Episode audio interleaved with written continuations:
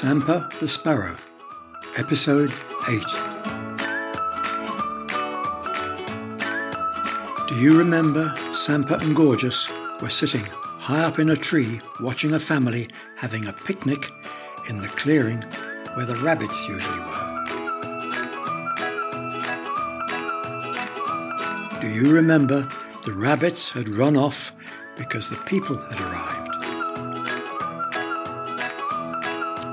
You remember I told you something terrible was about to happen? Well, the family sat for a long time talking around the picnic, and the children spent a long time playing in the clearing and in the woods. So the children were very tired when the time came for them to leave. And the little boy did not do as he was told by his mother. Oh. The family were picking up all the things from the picnic the knives and forks, the plates and cups, and all the bits and pieces of food that had not been eaten. The little boy was told to fetch a plastic bag by his mother that had blown across the clearing. Oh, he was so tired, and the plastic bag was a long way away. It was much too far for him to walk all the way across the clearing, so he did not do as he had been told. Instead, he climbed into the back seat of the car, sucked his thumb for a minute before falling asleep. The father of the family knew it was very wrong wherever he went in the country for a picnic to leave any rubbish behind. So, with a look around the clearing to make sure everything was packed in the car, he started the engine and drove out of the clearing and back onto the road that led to his house. But he did not see the plastic bag his little boy had not picked up. Sampa and Gorgeous had a wonderful time pecking up the crumbs from the picnic that had fallen into the grass. There were sponge cake crumbs, cucumber sandwich crumbs, and jam roly poly crumbs. The two sparrows tweeted with happiness at all the food around them. But do you remember that I told you something terrible was about to happen? That is the sound of the plastic bag the little boy had left blowing across the grass. And it was that sound that attracted Gorgeous. At first, she just looked at the plastic bag. She had never seen such a funny shape before, and although it was moving in the wind, it did not seem very dangerous. So, she pecked at it. Then again, and again, and again. A piece of plastic broke off the bag, and Gorgeous, thinking it was a piece of food, quickly pecked it up and swallowed it. We don't eat plastic, do we? Because plastic is not food. But Gorgeous does not know that. And the plastic caught in Gorgeous's throat, and she couldn't breathe. On the other side of the clearing, Sampa was calling his girlfriend.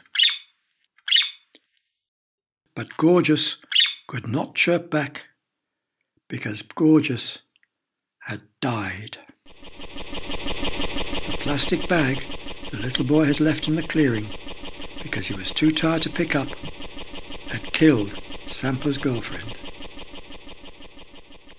With Gorgeous not chirping back to him, Sampa hopped across the clearing and very soon saw Gorgeous lying on the ground. Gorgeous did not reply to his chirps or move, so Sampa gave her his usual playful peck. Not once, not twice, but three times. And no matter how much he chirped, Gorgeous did not answer.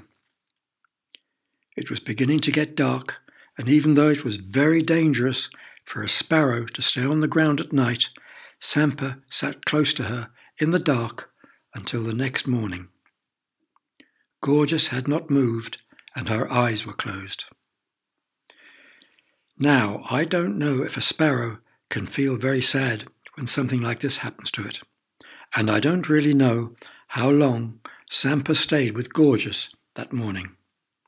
But suddenly he flew up to his tree and then to the orchard.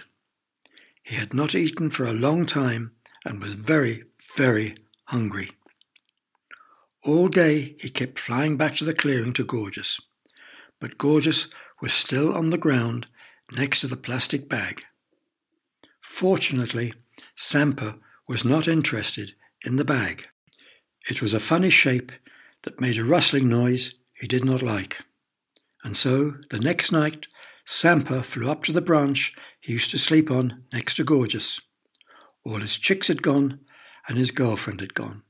Sampa was all alone. That is very sad music, isn't it? Shall we play some happy music to cheer us up? I'm sure if Sampa could hear that music, he would feel a lot happier as well. I don't think he will ever forget Gorgeous, but at the moment, something else is about to happen that will keep him busy for a little while. You see, before going to sleep on his branch that night, Sampa flew to the orchard for a snack before going to sleep. Can you hear that noise? Sampa certainly could. Now we know it is a tractor, and it is in Sampa's orchard, because the farmer is taking all the fruit off his trees and putting it in a big trailer behind his tractor. Sampa watched as all his lovely pears and plums and cherries were picked off the trees by the same long things he had seen in the clearing until there was nothing left on the trees. All the fruits had been picked, and there was nothing for Sampa to eat. I hope he doesn't go to the clearing and peck at that plastic bag, don't you? But no. Sampa flew back to the woods and joined all the other sparrows on the ground pecking up their lunch of ants, caterpillars, and seeds.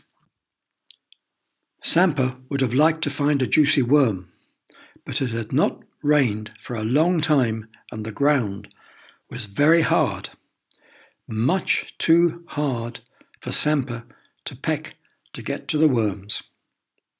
And so Sampa would have to wait until rain came and softened the ground before he could have a worm for his lunch. But with all the other sparrows hopping and pecking around him, soon all the ants and caterpillars and seeds had been eaten, and Sampa was still hungry. So he flew to his orchard to see if the farmer had left any fruit on the trees. But after flying around the orchard twice, all he saw were bare branches on all the fruit trees, and he was still hungry. Now, what do you do when you feel hungry? You go to the kitchen and look for some food, don't you? But Sampa has not got a kitchen. So he flew off in a direction he had never flown before to find some food.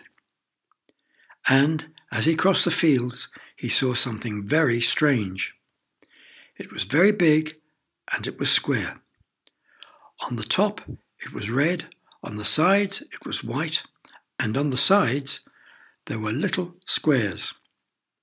It did not move, and as there was a tree beside it, Sampa stopped flying and landed on the top branch of the tree.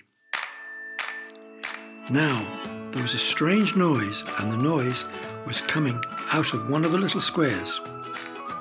Now we know what that noise is, don't we? It's music. And we know what that music is, don't we?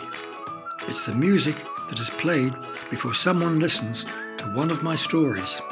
So, that little square that the music is coming out of must be a window. And if it's a window, it must be part of a house. And if it's part of a house, that must be a house next to the tree Sampa is sitting on. But Sampa was not looking at the house. If Sampa had had a pair of lips, he would be licking them. Why? Because Sampa could see a big, fat worm, the biggest and fattest worm he had ever seen. It was at the back of the house and it was lying on a big, round, white thing. Sampa had only seen worms in the ground or on top of grass, so he watched the white thing for a little while. After flying down to a lower branch, he decided both the worm and the white thing must be asleep, as they did not move. Being very courageous, he flew quietly down and landed gently on the big, round, white thing. The big fat worm did not wake up. He was feeling so hungry, Sampa could not stop himself. Very quickly, he pecked the worm. Ah, it tasted delicious. He must have pecked the worm five times, wondering how a worm could taste so good before. With a last peck, Sampa flew up and away, back up into the tree. A bird's been eating my sausage. A little boy had run out of the house and was waving his fist at Sampa. So Sampa flew up to the top of the tree as the little boy ate the sausage that Sampa had thought was a big worm. If there are big worms like that around here, Sampa decided, I'm going to build a nest and stay here. It's much better than living in the forest. But the tree Sampa was sitting on was not like the big trees in the forest. The branches were too skinny, and it was not as high as he would have liked. But what was that little hole he could see? It was not in the tree, it was in the red thing, on top of the white thing that had the little squares on the side. Sampa did not know, but the red thing was a roof, and the white things were walls, and the little squares in the sides were windows. The words roof, walls, and windows tell us Sampa could only be looking at one thing. Do you know what that thing is? Yes, it's a house.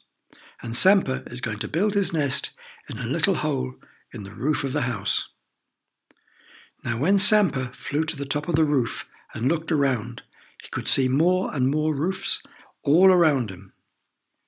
Now, what does that tell us? It tells us that Sampa is in a town. Sampa had moved from his tree in the countryside to a town, and life was going to be very, very different. You see, there were no little streams for him to have his bath in.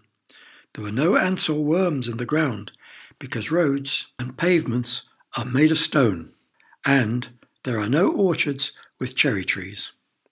And there were lots of cats and dogs that chased birds away.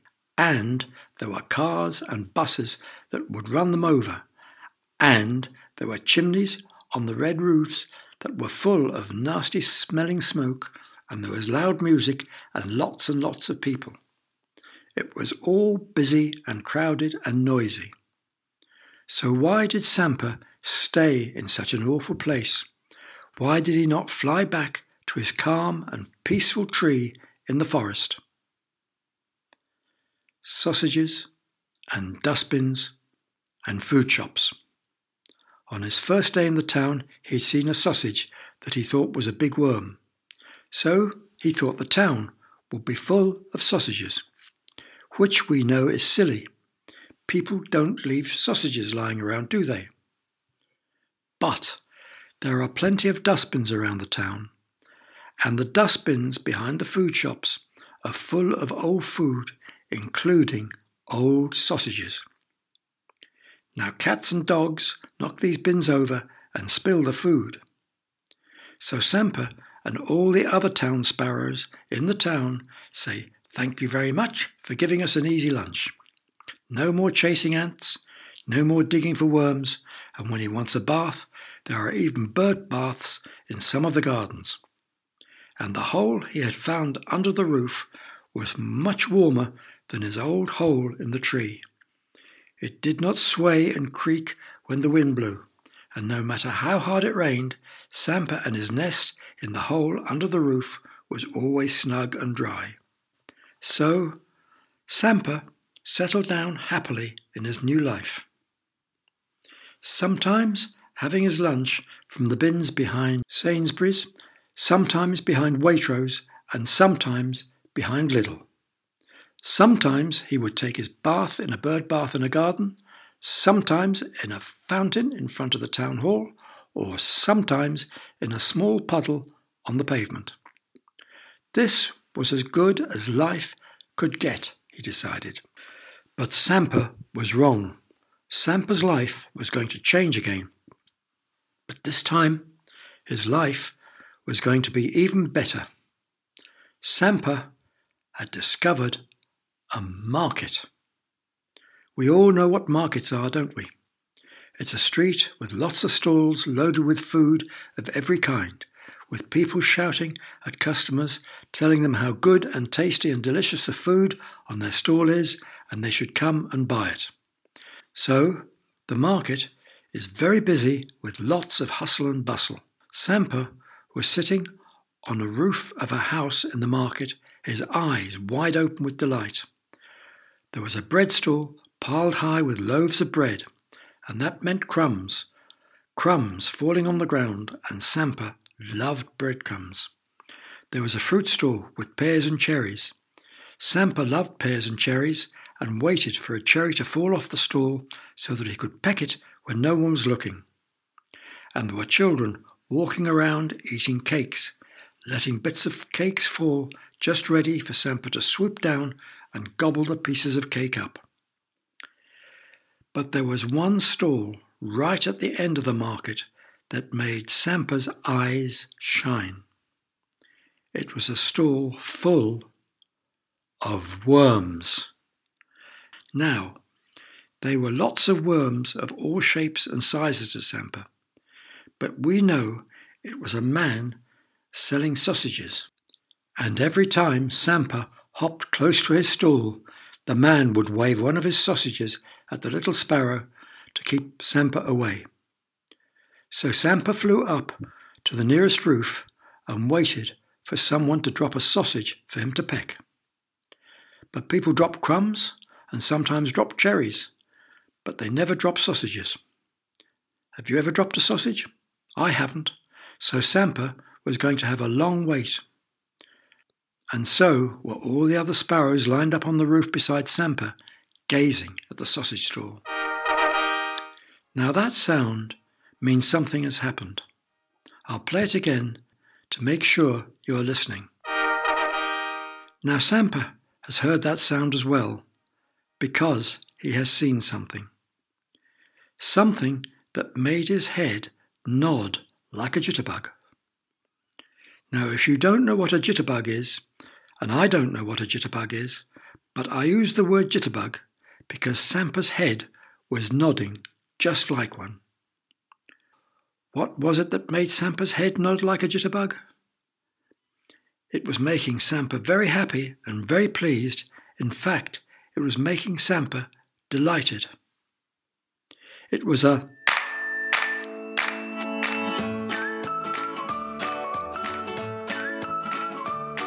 Oh dear, the podcast's finished. I shall have to tell you next time.